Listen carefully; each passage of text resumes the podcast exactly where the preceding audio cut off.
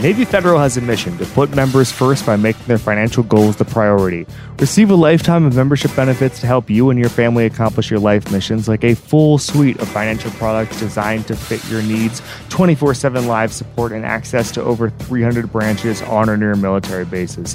Visit NavyFederal.org for more information. Call 1 888 842 6328 or download the Navy Federal Credit Union app. Message and data rates may apply.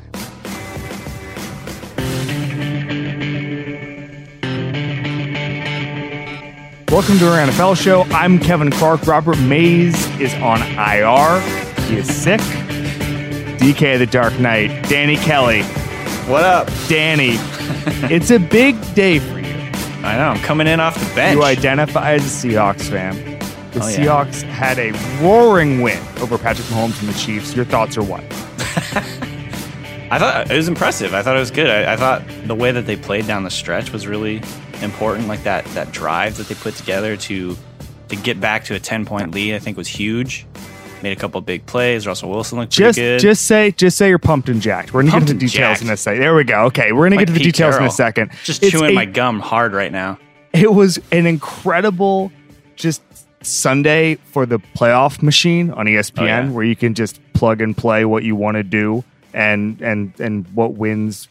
You know, you, you, a couple weeks ago we could have gotten the Giants and the Redskins in the playoffs. That can't happen now. But we can get a little bit of chaos, and the reason is that the Steelers are now super on the outside looking in. Yeah. Um, they're pretty much. I, I'm I'm looking at the the Pro Football Talk playoff scenarios, and they say the Steelers are screwed. That's a scientific term. There's just a lot of teams whose fates are a lot different than they were on Sunday morning. So let's start with the Seahawks, who Yeah. essentially are basically now they they they could have if they had lost next week to the Cardinals, they could have been out of the playoffs and if they obviously lost uh, tonight against the Chiefs.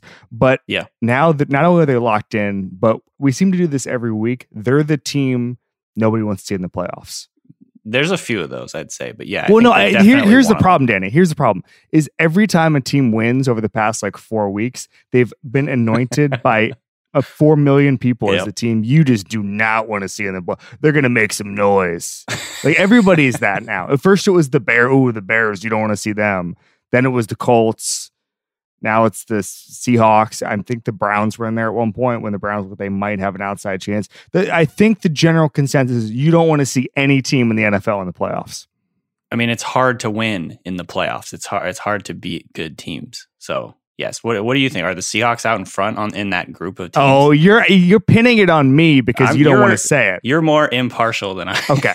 yes, the answer is when, when tonight was impressive. Now there's a couple of mitigating factors here. So Andy Reid had a kind of a weird post game press conference where he said he was trying to play young guys to see what they would look like. Ugh, Um, they removed. and They, oh, did you go full homer mode? That's They bullshit. they no, that's they, they were true. apparently uh, Reid said they were limiting Eric Berry's snaps. So yeah. I'm this was a the what they were able to do. Um, you know, obviously the Chiefs scored 31 points, but they did not look ex- especially chiefy. Um, I think Aaron Schatz at one point tweeted out that that they it was going to be their first game under average offensive DVOA on the season, which is an incredible accomplishment. It speaks to their consistency. Um, by the way, the flip side of that is I don't think the Cardinals have had an above average offensive game this year. He also tweeted that. So that's where we're at not with the. NFL. But I think that, yeah, when you're able to do that, I understand it's a night game. I understand it's in Seattle. It, everything seemed to favor a Seattle win, but still to beat the Chiefs is is is pretty impressive. Now, the whole Yeah. the, the separate question of who's the team you don't want to see in the playoffs, I'm I mean, listen, this time last year the damn Titans won a playoff game. Okay. And we were all joking about how bad it was the Titans won a playoff game. The Jaguars went up and scored 45 points against in Pittsburgh against Pittsburgh Steelers. This idea that we have any idea what type of team wins in the playoffs, especially in the modern NFL. We, you know, Robert and I talked about this last week, where this this era is so different. This year, excuse me, is so different, even compared to last year, just offensively and all those and the different trends in the league. We don't know Yep. Yep. what matters. We, we can't really hone in on it because, okay, can the Texans really get that far without a great offensive line? I don't know. We've never seen a season like this. We've never seen a season like this. Can the Bear the Bears scored 14 points on the 49ers today? Is their defense Yeah. really going to be that good when they play in a dome against the Saints? I think I don't I, the answer is I don't know. Yeah, a lot of the a lot of uh, cliches are going to get tested, I think, in the postseason because, I mean, if you look at the team like the Ravens, who are winning with what I think a lot of people would say is postseason style football, where you can play in any weather, you run the ball, you play really tight defense, and all that.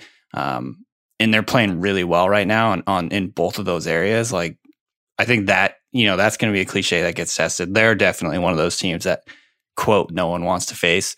I mean, the Seahawks are kind of similar to the Ravens in the, in the sense that, you know, they run the ball more than they pass this season, I think, overall.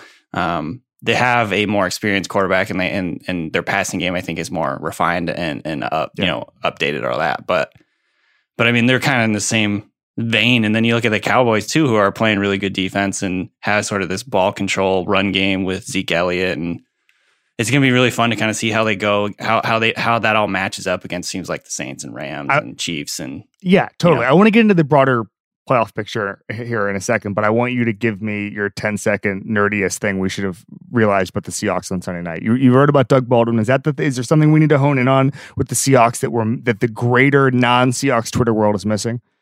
With just with Doug Baldwin coming back, you mean? No, no, no. Anything with the Seahawks. I don't know. See, the thing that I I think the thing that I think is really important is that Baldwin's finally starting to get a little bit healthy. Yeah. And because he's been he's had uh both knees have been hurt this year. His groin has been injured. He got a little bit banged up. It looked like a little bit tonight. Mm-hmm. Um, but I mean, he changes the dynamic of their passing game. I yeah. mean, you know, because Lockett is a deep threat and he's been really, really, really efficient catching deep passes and doing all that. But Baldwin is kind of like that chains moving guy. I mean, he made that one handed catch that put him at the one yard line that essentially sealed the game tonight. Uh, he had an incredible touchdown earlier in the game.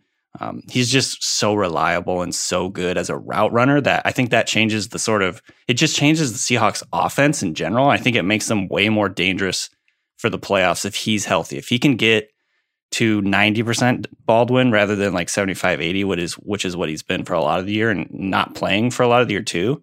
Um, I think that changes things. And I mean, there's obviously years of experience and chemistry with Wilson and, and Baldwin. He's kind of the first guy that I think Wilson tends to look for. And so that could be a big, big factor. Kind of that yeah. that's what the Seahawks are. That's how they're different, I guess, from most of the rest of the season. Is that like if Baldwin's getting healthier, that could be huge.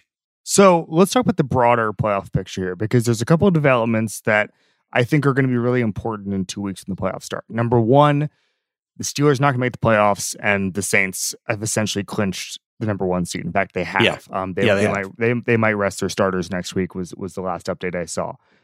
The Chargers are barring an insane Oakland Raiders win in Week 17 are going to have the five seed. They lost to the Ravens. Mm-hmm. The Ravens are essentially in. And then beyond that, you have the Patriots who are going to be locked into the two seed, barring a Jets loss and a Texans win. So, of those, Danny, what sticks out to you as something that's going to matter the most in a couple weeks? So, the team that I'm still the most confused about, I think, are the Patriots. Okay. And like just what's going on with that offense. Because this, you know, last week, obviously, Brady had that huge crucial mistake against the Steelers. And then this week, um, you know, that offense just wasn't clicking. They didn't look yeah. good. They they ran the ball. They ran the hell out of the ball. I'm talking about the passing offense more though. And so I guess I'm just wondering like what what team we're going to get in the playoffs from the Patriots, whether you know whether it's going to be that ball control thing or whether Brady's going to be a big factor or what's Gronk going to do. Um, you know, losing yeah. Josh Gordon changes, I think, sort of the makeup of sure. their their passing game, and and you know maybe that changes their their strategy or whatever. So um, I think it's huge that they're that they retook the number two seed. I think that's just like uh, maybe one of the biggest takeaways from the day really is that yep. They moved ahead of Houston for the number two seed. They're going to get the the first round bye probably if they win next week against the Jets, which I guess is not necessarily a, a gimme. I mean, the Jets have looked pretty solid over you know with over the last couple weeks, but um, yeah, I think that to me, the giving them a first round bye and then potentially giving them home field advantage, depending on what happens kind of down the stretch, I think that's just an enormous development for for week 16. I think that's one of the biggest things. Yeah. So a couple things. Number one, today was one of the best rushing days in the history of the Belichick era. Yeah. And what's what's interesting to me is we've seen so many times in 2001 when they won the Super Bowl. Bob Ryan wrote that that Tom Brady just paper cuts you to death. He's a game manager. You know, he's not has doesn't have a big arm. And then six years later, the offense has evolved to the point where it was so downfield and so explosive yeah. that it literally changed football forever. And the different wrinkles and iterations of the offense ever since, they've basically changed the NFL. I mean, they they've basically bended their will towards any trend in the NFL, and they've also bended their any trend in the NFL towards them. Yeah, and and, and they're so flexible and so amazing. And so, if they're just going to do this thing where they're just incredibly efficient running the ball, that's fascinating to me because you know Tom yeah. Brady is is not what he has has been in the past, and it would be a very funny pivot. Uh, Belichick actually kind of said the passing game needs to be better. But here's the thing about the two seed, in my opinion. Number one, we haven't seen the Patriots play on wildcard weekend since 2009 when they got yeah. pasted by the Ravens. It's not a thing they want to revisit. They've played two games in Denver, AFC mm-hmm. championship games over the past, you know, five years and six years. Yeah. And and they've lost both those games. We don't know what this Patriots team really looks like on the road. Uh, right. Uh, there was a really interesting story on 538 this week about home field advantage in the NFL and how it works. And you know, it, the home team does win 57% of the time in in the NFL. That that's very impactful. But the last time a team won on the road in a title game, either conference was 2012 when Joe Flacco and Colin Kaepernick did it and they couldn't really identify because it's just so hard to figure out why you know the splits are vague. So many similar. variables. Yeah, yeah, there's so many variables. The splits are not crazy. But one of the things Michael Lopez, who actually works for the NFL now, uh, is quoted in the article, and he, he says that if you look at the 15 most impactful controversial calls in games over the past few years, I think you'd find that 14 of them went for the home team. That's so and that's really interesting to me. Yeah. And here, but here's why: is as as passing becomes just the, not even just the the dominant form of offense because that's been true for for over a decade, but just the default. Passing is the default. The the the, the short pass is the, is the new run. Pass interference, illegal contact, all of these things are mm. such judgment calls. Yeah. And I'm starting to wonder if the reason that home field advantage is so important, and this isn't overall, this isn't you know, if you look at the look at the flags, I don't think there's a huge difference. This was specifically about high leverage situations. All it takes right, is right. one pass interference to change it. I mean, look at the Steelers and the Saints today. Yeah, we saw All that takes several times. One yeah. pass interference for the entire game to change. And I wonder if that's where the home field advantage starts to show up a little bit. Oh yeah, I mean, I think so. Uh, definitely. I mean, we saw that in the Seahawks game too. Actually, uh, Baldwin like kind of fell down. They got a they got a penalty in the end zone. That that was a huge potentially game swinging play. I mean, those you know, those plays are so huge. And so it's going to be really weird to see the Patriots if they have to go on the road. I mean, obviously things could happen where they end up playing just at home again, like the next yeah. couple of games. But yeah, no, that's that's definitely really kind of a fun wrinkle for the playoffs. And um, I don't know, I'm just really I'm, I'm getting psyched about this. Actually, I think there's gonna pumped be, and jacked. Yeah, there's gonna be some really fun, I think, kind of matchups and just storylines in general. It's kind of fun. All right. So the Chargers are now going to have to go and play three straight road games. Yeah, the but they played time, all their all their road games. All their there you games, go. Right? I believe they're six 0 on the road. Is that correct? I don't know. I, are they? I, I, believe I seven. I don't even know. Fact no, that, yeah, Craig. yeah. I think I think it is. Hey, whatever. But um, the wild card. Last time the wild card made the Super Bowl or won the Super Bowl was the 2010 Packers. Mm. We had, we, it happened four times in the 2000s, and it hasn't happened since. I'm just looking. The uh, I think that I think good. I think the good teams are now better. Chargers are six and one away. So six yeah, yeah. Okay. But they again they don't play ever in front of home fans, so it's it's a little hard. It's matter. a little hard to suss out what what matters and what doesn't. Let's quickly touch on the Steelers because their playoff scenarios aren't already weren't very good because they had to go and win in a dome in order to make the playoffs. Uh, where does this put the Steelers, and did you learn anything about the Saints today? Uh, if anything, I feel like I learned that the Saints defense is not quite as good as I was propping it up to be. I think, I mean, that obviously says a lot. Well, I mean, they had the or the yeah, Steelers, the Steelers, yeah.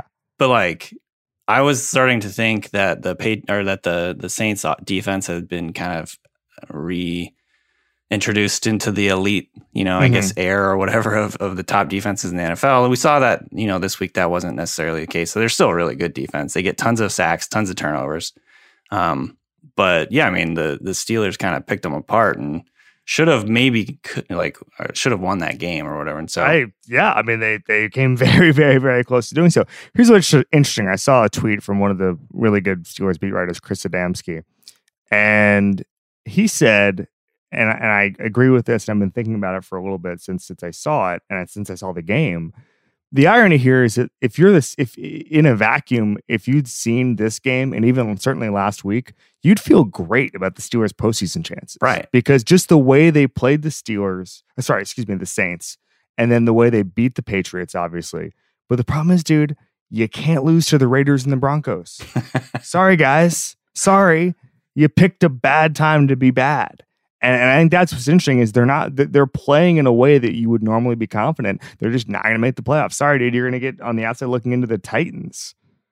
Yeah, I mean they're going to look back on those two games, man, and just freaking kick themselves. But I mean that's the story of their season is like they've been really, yes. really good at moments and look unstoppable, and their offense just like and clicks. they usually get better as the season goes along, and they're just not. Yeah, and and then like half the time they just look like garbage, and and you know the the home road splits are always talked about, like Ross, Roethlisberger not playing well on the road. He played you know pretty well in this game, made some huge throws. Antonio Brown made some huge catches you know, if if Juju Smith Schuster doesn't fumble that ball, we don't like what happens from there. You don't really know. So um, yeah, I mean, you have to look at it like the Steelers really kind of just had a good opportunity to be one of those teams that heh, you don't want to meet in the playoffs because they really were just like such a juggernaut offense when they're really clicking. And so, uh, yeah, that's it's brutal, but I mean, right. that's that's how it goes. Speaking of teams you don't want to meet in the playoffs, the the, the list of 135 teams you don't want to meet in the playoffs. I think Baltimore right now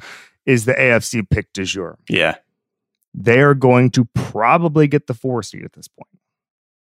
In which case, they would play. Would they play San Diego again? This we have in the uh, notes. we have San Diego in the notes, and then I oh, independently oh, yes. said San Diego. it, it, it's completely it's possible. It's completely possible that we've been calling them San Diego for the entire podcast. I don't think anyone. Again, I, I want to revisit this because I've said it before. It's on them. It's not on us. So, yes, according to the playoff generator, the Chargers and the Ravens are in line to play. What oh, happens when they play in Baltimore in two weeks? Well, I mean, based on based on you know Saturday's game, I mean it's going to be you know just a slugfest. I I yep. you know I mean that game came down to a couple turnovers, and both teams looked really good. Yeah, um, you know they're both balanced. They both have defense. They both can run the ball.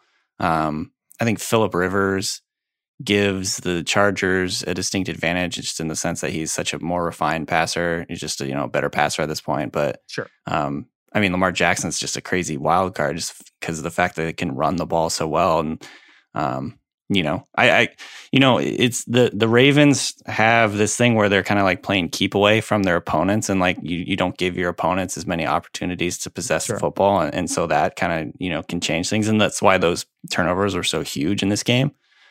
But uh, I mean, I imagine it's it's another closely fought game where it comes down to you know that's that's another cliche, but it's going to come down to like who takes care of the football and who scores last. so, Mike Renner from Pro Football Focus had a great piece in the Washington Post on Friday, um, where he talked about Lamar Jackson and just just sort of how the the Ravens create an offense around him. And I thought there were a couple interesting things. The first one is that they've dialed up 109 option runs, which is 50 more than the next closest team. Nice. Since since, since Jackson took over as starter in Week 11. Mm-hmm.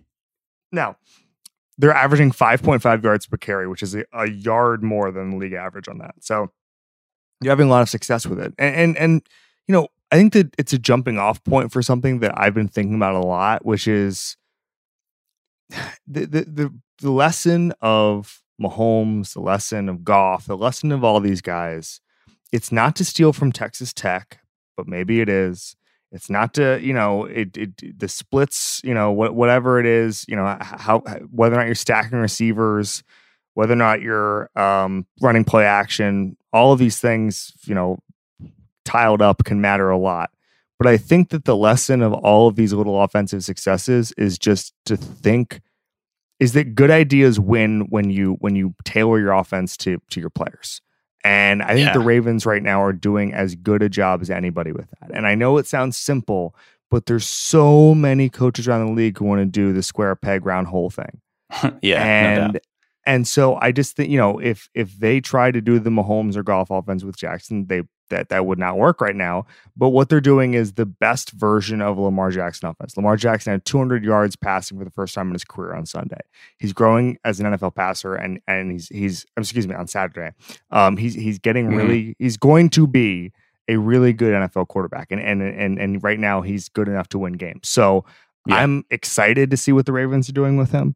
Um, it's again, good ideas are the future of football. Not any, not any specific idea, just the good Right. ideas, and that's why I was so energized to see that, that they're going to be able to put up. I mean, obviously, they didn't put up 50 points on Saturday night, but they were able to score with defensive touchdown, 22 points, hold the Chargers to 10. Yeah, Uh, if if we're looking for the actual can make noise in the playoffs team, it's Baltimore. It's funny to me that because I was kind of on them about just the amount of tight ends that they took. You know, they took two. They took two tight ends in the in the draft. You know, they took a tight end before they took Jackson. Um, and, and it turns out those guys are actually really important for their passing game, and it marries really, really well with the fact that they want to run the ball. They play a lot of like heavy personnel looks and um, use those guys in the blocking game, and then they let them kind of leak out in the passing game and, and throw you know downfield. They had a couple of big explosive pass plays using those guys, and so um, it's just one of those things where I, I kind of thought I, th- I thought it was kind of silly coming into the season, and, and they redesigned their offense and and made that a big you know functional part of their passing game, and it's really working out for them. So I think that's cool. I mean, you got to you got to credit them for completely changing the identity and and sort of just style of their offense almost 180 you know from the time that uh, jackson came in for flacco so um, Yeah. total credit there and i think that's it's fun to watch even though you know it's it's a slower kind of grind them grind them out offense Oh, it's fine. Hey, you know who's a badass? Marlon Humphrey. he is he's he's played really well So I want to talk about the 2017 draft. let's do it It's really, really, really changed the sport because you have Mahomes, you have Watson, you have the unfortunate sort of two through three Trubisky, Solomon Thomas, Leonard Fournette, which I think all three probably wish they could have taken somebody else. right Corey Davis is is Corey Davis. But then so so Malik Hooker is taken who's who's okay. I think I think he's in the 30s as far as safeties go um on Pro Football Focus rank. But Mhm. Marlon Humphrey was the 16th pick in that draft. If you redrafted him, he goes a hell of a lot higher. he doesn't he hasn't really no one's like paying attention to him that much i think it's like lattimore was like a big star last year um you know and, and Yeah. they just he's been overlooked he's definitely really underrated and so You're not going to want John Ross in that spot, who I think has doesn't he have seven touchdowns and 20 receptions, yeah something like that. very very uh efficient touchdown scoring you probably could He's the new he's the new Tyler Eifert. yeah seriously so um Um, yeah and yeah. he had like the he had the game changing or the game sealing play right the other night humphrey Uh, yeah, that's what that, that, that's that's why I bring him up. I mean, he he is a really really good cornerback in a really stacked draft, and we've seen this before. You know, the JJ Watt draft was like this, where there's talent everywhere, and if you got somebody, you're set. But if you missed, it is a bad freaking year to miss, dude. oh yeah It is a bad year to miss. I mean, I'm the Panthers are probably happy with happy with Christian McCaffrey, but then you get you get into the Mahomes, Lattimore, Deshaun Watson, you know, Marlon Humphrey territory, and and man, that those are some game changers. Yeah, I- the defense. I mean, their defense too has also been a little bit. I feel like it's just kind of underrated. Their that whole team has been overlooked a little bit all season. The. Ravens, yeah, the Ravens. yeah, well, they- they have like two famous guys, and one of them's like Eric Weddle. Justin Tucker is more famous than almost anybody on the defense.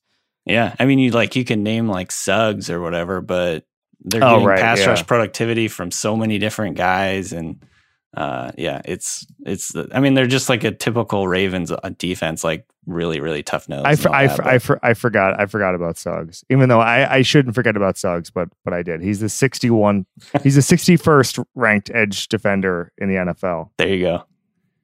Number 16 as far as coverage in edge defenders. I'm sure that seems like a I'm sure edge defender coverage is a small sample size in general, so I'm going to kind of right. go ahead and throw that one out. Um, but yeah, no, I mean, I guess I guess Suggs hanging around is fun. All right, before we move on, let's take a quick break. What do you wish for most this holiday? If you're like me, you want all W's for your favorite NFL team. Unfortunately, even Santa can't make that happen, but the Yahoo Sports mobile app can make it so you can watch those games and more right on your phone. In fact, with the Yahoo Sports mobile app, you can watch live local and primetime NFL games during the holidays and all season long. Never miss big matchups or your favorite team in action. What are you waiting for? Download the Yahoo Sports mobile app and may all your football wishes come true. Unless, of course, your team is playing against mine.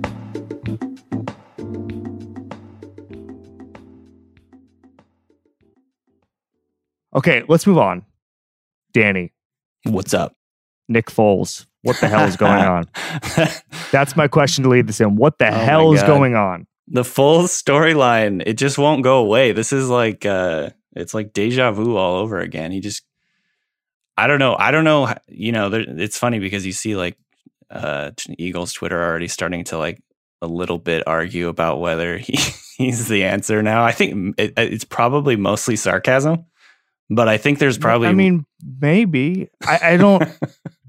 I, I feel I feel like there's a lot more people who are getting angry at the thought of that there's an argument than there are people making the argument. Does that make right, sense? Right. Like we have a lot of people being like, if you think Nick Foles is the answer, you're a moron. And it's like I actually haven't seen that many people saying Nick Foles is is the answer. Like it might be, especially with the feel like it might be like a kind of a deeper into the fan Twitter or maybe like a talk radio thing. But I actually haven't seen anyone saying, you know, trade like Car- truthfully, earnestly, yeah, truthfully, yeah, yeah, earnestly saying trade Carson Wentz to Miami for Xavier Howard in a second which no, is a I, fake trade I just made up that should happen. No, I think you're right. I think so. It's more. I think it's less that um, you know Foles is better than Wentz, obviously, and and it's more like the fact that the Eagles are getting back to. I think they're getting back to their roots more in terms of what they want to do on offense. It, it I haven't looked at the numbers today, but just over the last few weeks, they've gotten a lot more into like two tight end sets um, that kind of balance, like Zach Ertz has been a huge part of it. They've gotten Goedert more involved. Um, you know, they aren't they aren't trying to force feed Golden Tate like they were yeah. for a stretch there, and that was kind of throwing things off. They were trying to run eleven personnel too much, and it just wasn't really working for what they want to do. And so, I think a big part of it is like they're just rediscovering what they want to be on offense. It took them a little bit to get there, but I think that's part of it. Um, and then I guess the other part of it is just Nick Foles gets into this weird zone where he can all of a sudden see the field like he's like Michael Jordan. Oh, he gets into this weird zone where he accidentally wins the Super Bowl every year. yeah, it's like what the hell, what the hell is happening? Uh, but yeah, I mean, he again he had he made some huge, huge throws in this game. He set a freaking franchise record, 471 passing yards. Did you so hear about this? That's a franchise record for for the Eagles. Who held the franchise record before? McNabb. Oh, I was gonna guess like Jeff Garcia or something, like one of those weird, weird Eagles teams. Yeah. Okay, so Scott Kacsmar tweeted this out. Throws forty plus air yards for the Eagles. Mm. Nick Foles eleven touchdowns, four interceptions. Carson Wentz two touchdowns, seven interceptions. There's your answer right there. Trade Wentz. I just think it's really. I, I, I just. I, I don't. I can't explain it maybe there's some lessons to be learned from a play calling perspective about why Foles succeeds where Wentz doesn't. Maybe, I mean, one of the core concepts of the Foles success, aside from essentially using the bye week as, as a as a pseudo training camp, was they just sat Nick Foles down and they said, "What routes do you want to run?" And those were the routes they really focused on. They ran about ten percent more RPOs, um, but it wasn't a huge percentage more and and then they just ran the routes he was really really comfortable with. And i've written this before but it actually is if you want to learn a lot about it it's actually kind of uh, documented quite well in, in doug pederson's book.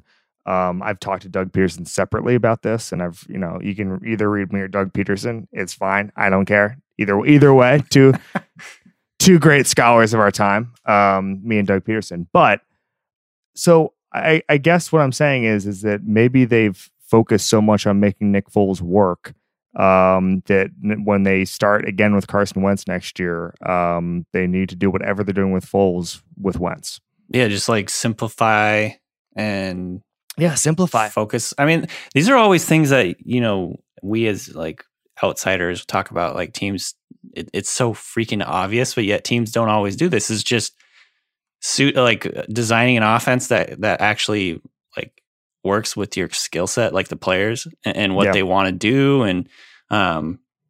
You know, I think that was a big thing that like Freddie Kitchens has done it in Cleveland, and I think you know players have talked about this, and um, it's kind of come out that when he first took over, he just asked the players what plays they like running the most. Yeah. And I don't know if, I mean, I'm not a, I haven't been in an NFL locker room during the season. Maybe, t- maybe a lot of coaches don't actually do that. you know, I think, I think that's probably the case. And so, yeah, I think, Danny, can we send you to a locker room this week?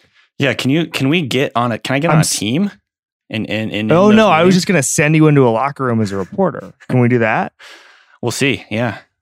Could, I. I, let's go. Let's do this. Let's send you into Seattle. uh, do you think Schottenheimer asks his players what he likes? I bet he does. I bet he does. I bet you that's why he's having a lot of success this year. Well, relative to what I thought he would anyway. Okay.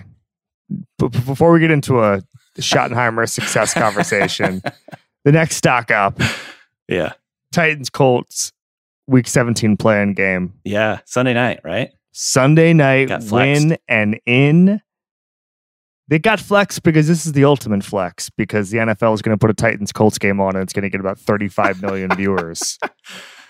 Um, what is it? What is like a Cowboys Patriots game or something? What what I don't know. Patriots. Oh, they all they all get. I mean, it- Sunday Like- football is the, the highest rated show on television. yeah.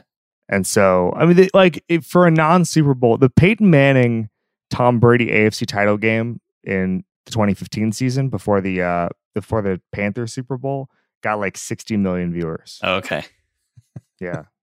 So Got it. you Got know, the the damn the uh the I saw this the other day. John Ourand from SBJ had this that there was a Steelers playoff Steelers Patriots just regular season replay from last week's game on the NFL Network. They got a million viewers, which is almost as much as a Ro- the Rockets game on TNT that night. Oh man, the replay. The replay, oh no, no, no, yeah, the regular game was gangbusters, That's but the replay almost did better than the Rockets game on TNT. Okay, let's talk about this game. What do we? I was just going to ask you what what who are the Titans? How do you feel about the I, Titans? I don't know. yeah. I mean, I'm kind of I- I- excited I- about the I don't- Colts. I, I, I want the, the listener probably heard my desperation. I have nothing to say about the Titans. That's why I said, "What do we think about this game?" I was hoping you could offer any any glimmer of analysis because I've got nothing for you. I think Derrick Henry being a thing lately is definitely kind of fun and, and new and interesting. I don't know what to take it. The Titans to me are like kind of like the Steelers, and in the sense that nothing would surprise me in, in terms of what they do. It's I, I, you know, I wish I had something a lot more in depth and like X's and O's to say to you about this, but like I just don't know what to expect from them on any given day.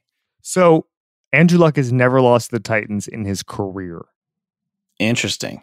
The game is in Nashville. The Colts are going on the road. The Titans' defense is is can be nasty. Yeah. So, I mean, this is I got to tell you, this is kind of a on the on the low end of inspiring winning in games, but I I, I can I can see the drama a little bit. I I think that I think the Colts win maybe a six Yeah. or seven point game. I think the the Colts feel to me more like the story in this game. I know that. I, yeah, I guess, but the Colts just lost to Cody Kessler a couple weeks ago in a six nothing game.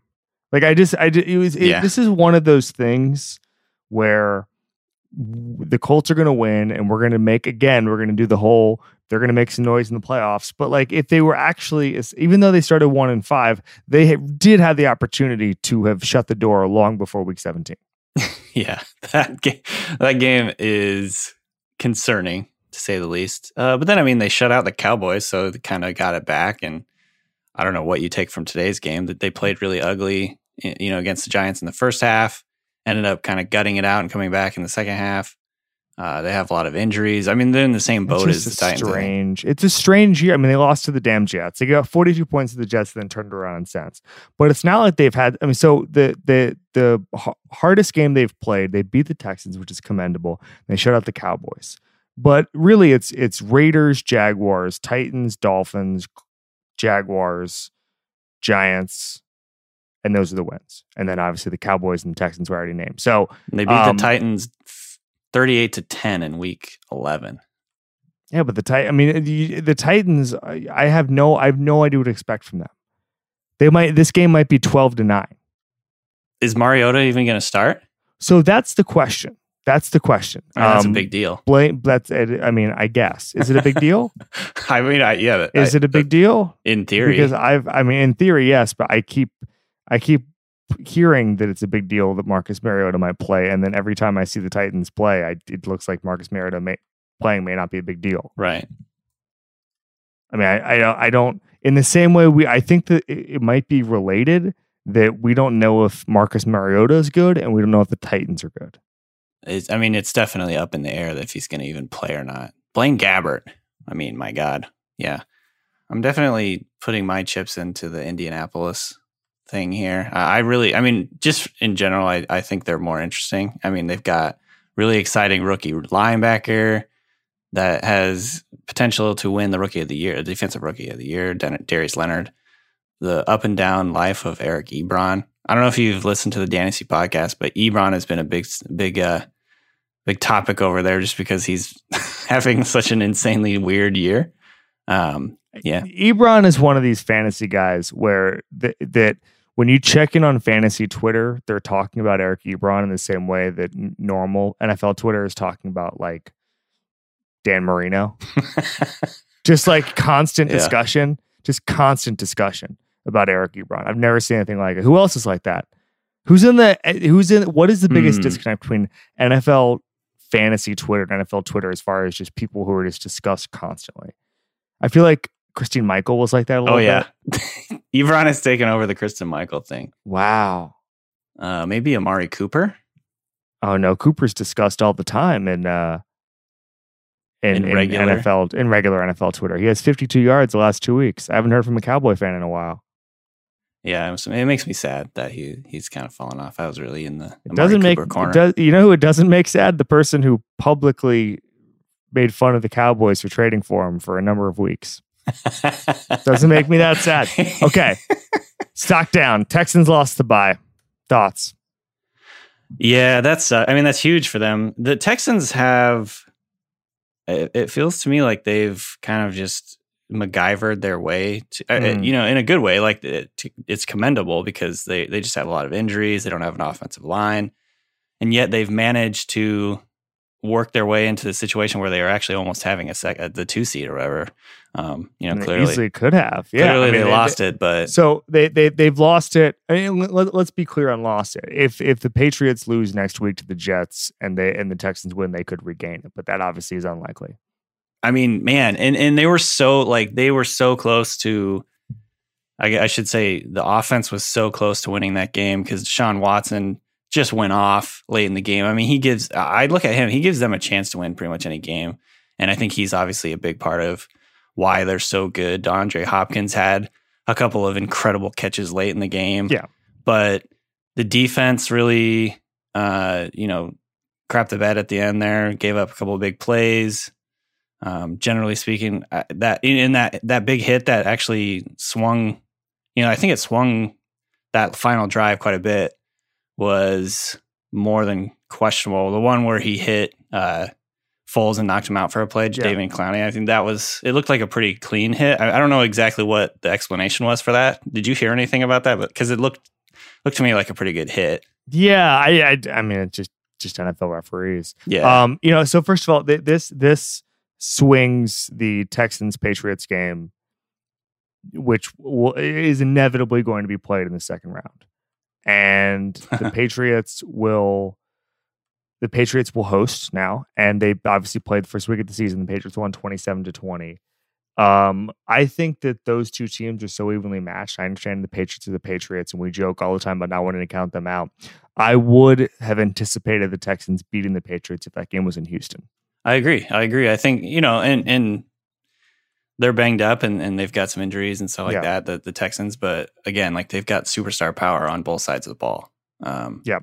You know, Totally. they've got Absolutely. JJ Watt. uh, I mean, JJ Watt is having like his quietly greatest season. Not not his best season, but it's Can the I tell you something? I The host a quietest great podcast. season. typically Robert Mays is healthier and can be on this podcast. And he he was the number one JJ Watt guy for a number of years. And Oh, I just I feel like he's he's letting down his guard a little bit, not pumping him up. I feel like he's got his, his plate full with Trubisky and those guys. So it's it's it's tough for him. So Robert, we know you're listening. We got to get you back on the watch train. All right. Next stock down, last stock down. NFL teams looking for coaches. Now, Robert and I had a philosophical discussion about the Steve Wilks situation a couple weeks ago. He Mm. thought that the, the Cardinals should move on from him. I thought they should not. It sounds like per per many people, um, he w- they are moving on from him. Congratulations to Robert on calling it. Um, but you know, in the in the story where Adam Schefter talked about this, he, he discussed that this is going to be like the 2013 coaching carousel where there were eight openings. And here's my problem, and this is this is the whole problem with the Wilks thing. Okay, that that coaching carousel gave us some pretty good coaches. Okay, Andy Reid to the Chiefs was one of them. Bruce Arians to the Cardinals, even though you know whatever. But Reid is the only guy who's still with his team. Doug Marrone went to Buffalo, and separately, that gave us that carousel gave us Marc Trestman, Rob Chudzinski, Gus Bradley, Hmm. and Mike McCoy. oh yeah, McCoy. The bench for hires is pretty shallow, pretty thin, pretty thin bench. So who the hell are the Cardinals going to hire? That's my question. I don't under. I don't think Steve Wilks is a good coach at all. It But seems to me like they're underachieving a lot. So yeah, Wh- what what did anyone think that they were gonna they what what, what were they like mays took them in the wins league what were they like pick 27 I would say maybe not underachieving from like a win necessarily a wins perspective. I mean, Oh, yeah. yeah. they are clearly, but they beat the packers they're just so they're completely non-competitive. yeah but i don't think part. they i don't know if they had the roster to be competitive I mean, I think they had a good defense last year, and then you hire a defensive coach to come in, and that you know well i mean hasn't here- been a here- strength for them. mike mike this is a firing that is just the, the sequel to the mike mccoy firing because mike mccoy had no idea uh, I, I th- th- Mike McCoy should have Googled who the Cardinals were before he, he took this job. And he could have seen that David Johnson catches passes out of the backfield and he's God. pretty good. Yeah, Maybe the problem was he only watched 2017 where where where Johnson was out all year. It was like Mike McCoy had no idea how to do any of this stuff. It was it was almost fascinating to watch. yeah. And it didn't get much better with Johnson under Leftwich no, and Fitz is Fitz. He's fine, but I mean, I just, I just think it was an offensive problem, and I think that you could go out there and if you want the GM to mandate you, you change coaches or, or or whatever, you can do that. You could bring in some better offensive minds, but I just, I just think that there might be a lot of coaching changes this year, and you're a lot more likely to end up with a Marc Trestman, Rob Ch- Chudzinski, a Gus Bradley than I guess an Andy and Andy Reid. yeah, for I get that. Although Andy, I'm- you know, Andy Reid almost went to the Cardinals that year. I don't even remember that. my question would be though, like, what have you seen from Wilks that makes you think it's worth sticking around? I, I I don't know. I I've I've seen the abyss. I've stared into the abyss, and it stared right back at me. what if they could get McDaniels to go over there Why would why why would McDaniels? I mean, I don't think he would, Why would but- McDaniels do that? To get? I mean, yeah, McDaniels wouldn't- pulled out of a job coaching Andrew Luck eleven months ago. No, that's true. He wouldn't. Now he's going to Um, go do Josh Rosen, who's not as good as Andrew Luck. No, he won't. I don't. Yeah, no. I, I mean, I Yeah, don't know what the he probably is. will. He probably will. Probably will by the time this podcast ends. We'll just read that report. All right. Challenge flags. We're only going to do one. Mays Mays is really, really. Even though we did Steve Wilks in the last segment, he really wanted to do first year defensive coordinators getting head coaching job. So that that challenge flag will just be a ghost ship, and you listener will know that it exists, and Mays is still mad about it. But what we're going to discuss discuss is Eli Manning, yes. Who I did- just enough, who did just enough on Sunday to lock up that 2019 starting gig. Am I wrong? Is he gonna though? Really? I mean, I think I think. I Oh think he my god. I I, I, love. I think it's hilarious uh watching Giants Twitter in general talk about talk about Eli Manning. There's such a divide because so you know there's there's a there's a segment of the population that just thinks it's the stupidest idea ever to like continue with this QB purgatory that they're in. And then there's this other segment that thinks he's a legend and you can't besmirch it, his his good name and it's not his fault. There's all these other issues going on and man, I just think it would be such a mistake if they don't move on from him next year. Can we talk? So, quarterback rating is not a good metric. Not a good metric. Okay, Not, I mean, but it's a good guideline. yeah. It's a good guideline Yeah. to what a player is playing like. Eli went 155 against Tampa on November 18th. From there, he went 91, 65, 132, 54, and then on Sunday, 101. Yeah. So I guess what I'm telling you is he's playing a little bit inconsistently. So the idea, and I saw some New York? Giants writers, New York Giants writers tweet out that it was going to have a complete uh, career high in completion percentage, all this stuff. But uh, I don't think he's going to win you a lot of games. No. I mean, eh, well, they've gotten to the point now where uh, they're not going to have a top. I don't know what. It, oh, do you know where they're slated for right now? They're going to have a top three pick, and so it makes it a little bit more difficult to figure out like where they're going to get a, a replacement for Eli Manning. And Mhm. there's obviously a question of like who's it going to be to replace him. You know, there's there's shades to this argument that we don't know the answer to. so but to me, oh, go yeah, I'm sorry. I was just gonna say, but like it to me, it's a no brainer. Like they got to move on at this point. Like you're just you're barely f- like staying afloat at this point, It's not good. And you have two of the you have literally the two most explosive play uh, offensive players in the NFL in Odell Beckham and Saquon Barkley. Um, So- and you're getting this out of it. they're So, going to have the eighth pick yeah. if everything ended this way. and so there's so many there's so so much time still to figure out like is Dwayne Haskins gonna be the guy or you know Well, I- whoever yeah. And- will, he, and- will he be available at eight? Right probably not but who know who knows at this point. and so you know there's a lot of questions that have to be answered before we really get to like a solution for the Giants but um, I think it's just funny and, and kind of sad that you know the, what he's done over the second half is going to be enough to potentially get him another season there. I just think it doesn't make any. It, it- they're just not going in the right direction. They need to, Yeah. start a new era. Draft order Oakland, oh, excuse me, Arizona, Oakland, San Francisco, Jets, Lions. Yeah, You don't want the you don't want you don't want those top teams accidentally winning games. I bet Oakland wishes they hadn't gone and beaten the damn Steelers. that's why the Jets lost today was the best, the best possible scenario because they played Well, then, well. then they would have gotten. Here's the thing: is there's so many teams with five wins. They're, they're, the Jaguars are currently in line for for the ninth pick at five and ten. Oh, You don't want to get Yeah. five wins. That's why the Jets can't possibly beat the uh, the Patriots on Sunday. right. The Packers are going to get the 14th pick.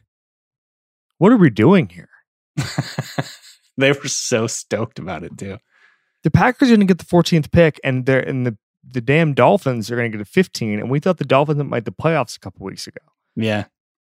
So I guess my question for the Giants would be, and, and this is probably a bad example, but um, like how different are the how different are the Giants if they have like a Case Keenum like level quarterback on them? You know what I mean? Like versus Manning, which they're going to be paying, you know, a, a big cap hit. So to. you're okay, okay. So you're saying a guy who's a low investment right. quarterback. Case Keenum, I think, is we just did the Case Keenum thing. Oh, yeah. uh, two year, $36 million deal with $25 million guaranteed, right? It, so, hmm. I think for one year it'd be it'd be a little hard. I mean, uh, the Giants have some expensive players, dude. They have Olivier Vernon, they have Janoris Jenkins. Not like they've you know they they've built entirely through the draft. Um, I mean, I think from the Jerry Reese era, it's not like they would be div- NFC East contenders. I don't think because they just they just don't have enough uh, of a of a don't have enough depth on the roster. His Their Eli Manning's cap hit next year is supposed to be twenty three point two million. Hell yeah. Well, so is Derek Carr's. Yeah, Derek Carr is 22.5. Quarterback salaries don't make any sense. Speaking of the abyss, don't don't look too closely into that stuff. That will drive you crazy. Over the last few weeks, where Eli Manning is, you know, apparently played himself into a, a- another year in that offense. How do you feel about the Giants in general? Like, do you think they're going in the mm, They right need- direction? They need another year of getting good players. They need a Right. better offensive line. But you know, there have been a lot of games this year where Eli Manning's clean pocket rating was really bad. yeah, Ryan Tannehill has $26 million cap hit next year. woof. Can they get out of that though? Yeah, I'm sure they can. Yeah, Derek Carr 22, Case Keenum 21, Bortles 21, Bortles. hmm. Garoppolo 20. Even though Nick Mullens is the is the new Dan Marino. Okay, put Nick Mullens on the Giants. Yes, yes. Well, no. That's here's the what thing. we it's need to Kyle. Shanahan, dude. That's true. It's, it's all Kyle Shanahan. Yeah, but he's made some. I mean, I, I, you know, I didn't watch the game closely today. I didn't watch him closely today, but I mean, he's made some pretty damn impressive throws too. I mean, I, I definitely agree that Shanahan is scheming the hell out of that offense, but Mullens is All like right, no. standing in and We're- pressure. like I'm he took- asking you the wrong. We're asking the wrong question. We're asking the wrong question. We're asking if Nick Mullens was in New York, how would he look? What would Eli Manning look like under Kyle Shanahan? oh, that's interesting.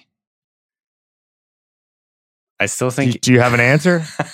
Did you just short circuit? no. My well, my impression is he would look a lot better, Okay. but not. Yeah, Play action God, Eli Manning. Yeah. I guess he would look a lot. He probably would look a lot better. I mean, coaching is really The really only the only way we can find out is if they execute the Nick Mullens Eli Manning trade we all want to say. do this. Let's do this. All right. Tomorrow's headlines: Seahawks fever. You tell me. Here, it's gonna be here. That's for sure. That was a huge win. It was a big time win, even though Andy Reid was apparently resting his veterans, secretly resting his God veterans. damn it! Why do you have to keep bringing that up? Um, no, I think that's you know that's a big one because I don't think a lot of people probably expected the Seahawks to to be able to hang with them that way. Um, especially you know the Seahawks offense has been pretty hit or miss, but I mean over the last two weeks I'd say, but I mean they looked pretty sharp at times. Russell Wilson was really really good. Is there going to be talk of Russell Wilson potentially sneaking into the MVP race? It's, it's MVP race is really growing by the week. It's it is getting heated. What do you think? What do you think happened today? Because Brees had a better game.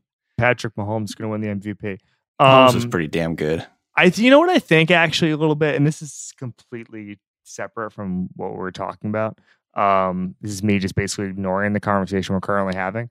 Um, is, It's fine. is I kind of think we're doing this thing where we talk about who's making who's going to make noise in the playoffs because the top teams have been so established for two months or maybe even three months because we know the Saints and the Chiefs and the Patriots you know, and the Rams are going to be there at the end. So we've had to just manufacture this conversation about like who's the best of the rest. And that's Right. why we're going to do this with the Seahawks again. So I guess the point I'm making is that tomorrow's headlines is going to be Seahawks mania because we just keep doing this because we've talked so much about. I mean, Mahomes had another amazing, yeah, amazing throw today that was just would have Like broken across the his body. Yeah. If, if if if fucking Ryan Tannehill did it, it would break the internet just because we haven't talked about Ryan Tannehill. No one's talked about Ryan Tannehill in two and a half years.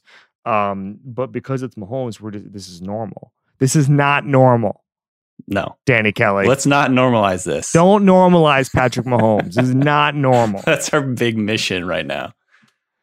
All right. He's really freaking fun to watch play. By the way, so the thing actually that I was just thinking of okay. um, that's going to be a big headline tomorrow, and I'm interested to get your take on this. Is is refereeing ruining the season? Like, how many big, huge, game changing plays have there been? And do you think it's any different than other years? Number one and number Well, two. I think I think that I think. It, okay, I'm sorry. Go ahead. I'll, I'll so yeah, the, the first part is do you think it's any different or if it's just recency bias?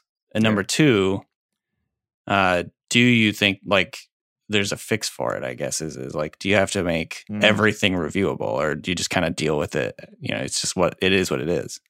Great question. So, a couple things. Number one, I think that it is slightly different because there's more passing and Mm. there's different types of passing. I think referees are, you know, it the game keeps getting faster. I wrote a story a couple of years ago. where I interviewed a couple of referees, and basically the point they made was that refereeing was not supposed to be this hard. Um, ref, you know, it- Yeah, it's just yeah. really fast now, and the sport keeps getting faster.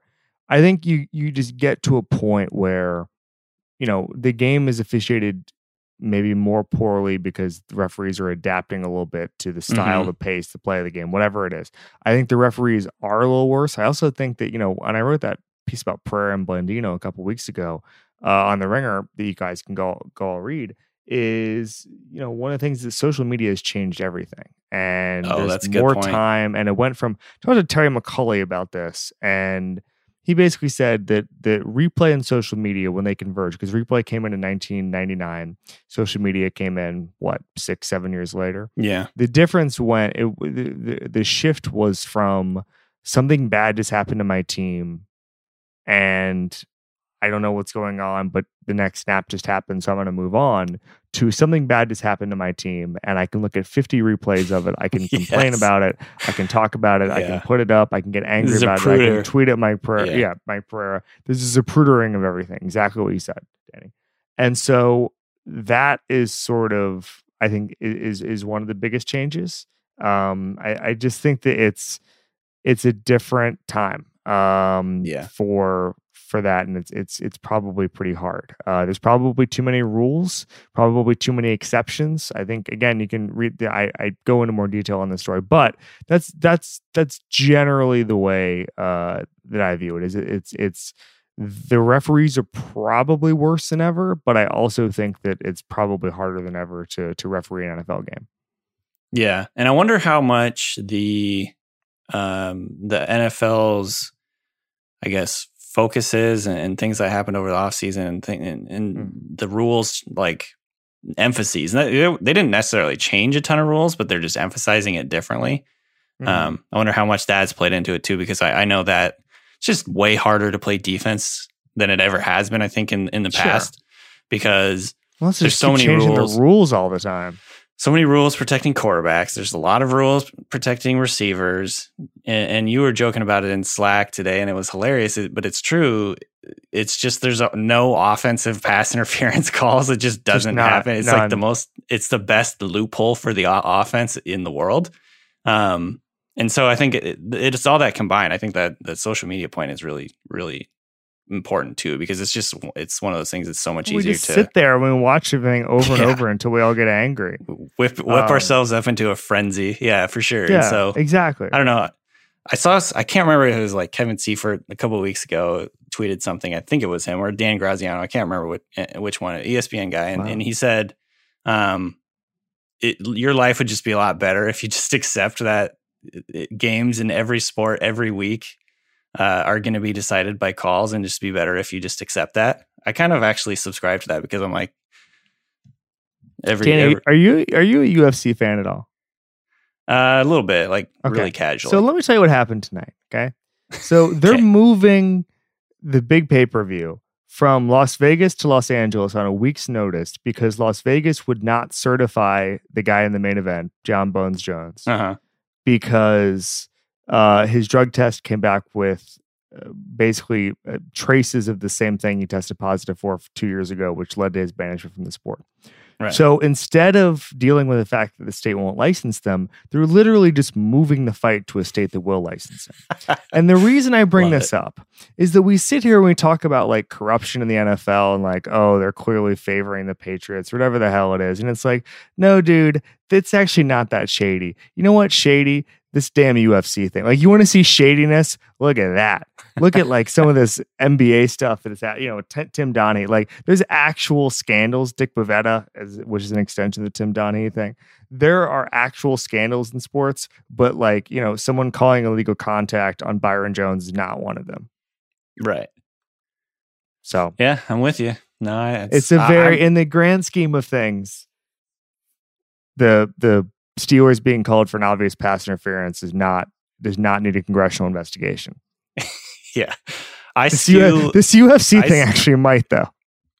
I'm I'm very agnostic when it comes to uh, the referee just being outraged. I try to be at least try not to be outraged about calls. I'm just like, man, it happens and, and it's going to happen in really obvious moments and it's going to be bad sometimes and it's going to be frustrating. But at the same time, it's not the NFL is not against your team.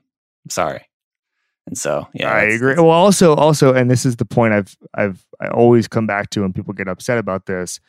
If, if let's say there's a pro Patriots bias in the NFL, okay, well, the Patriots aren't the most mm-hmm. popular team by any stretch of the imagination.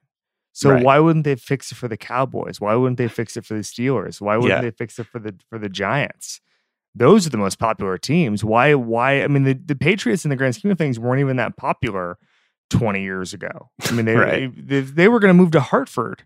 Like it wasn't like they had some national they had a national fan base now because they won so much, but it's revisionist history. So why would the NFL fix it for sort of a mid-tier popularity team when they could fix it for the damn Dallas Cowboys, the most popular team in the world? Yeah, that's a good question. Uh, I, my the Seahawks fan in me would say, well, the NFL did fix the Super Bowl for the Steelers uh, back in no, 2005. So, but they were already in the Super Bowl. I know. No, no kidding. need to no need to keep fixing it. Um, yeah, I'm not gonna go. I'm not gonna go into it anymore. But I'm just I'm kidding anyway. But yeah, you can have your own podcast where you complain about this. All right, uh, we got to get out of here. I um I do want to point out that I'm in I'm in my dad's home office in in Orlando. And I nice. just I had flashbacks to watching a million football games here, except I would also be playing Roller Coaster Tycoon the entire time. I was like 13 years old. and I'm having like super flashbacks because it's the same uh, TV that I watched, you know, like, you know, the the damn Ray Rhodes Packers on when I was 10 years old, but then also just just crushing roller coaster tycoon. So, oh my God. I love that's it. where we're at. Okay. Anyway, Danny, thank you for pinch hitting. This yeah, has been great. No problem. Yeah, that's fun. Thanks for having me on. All right. Thanks, guys.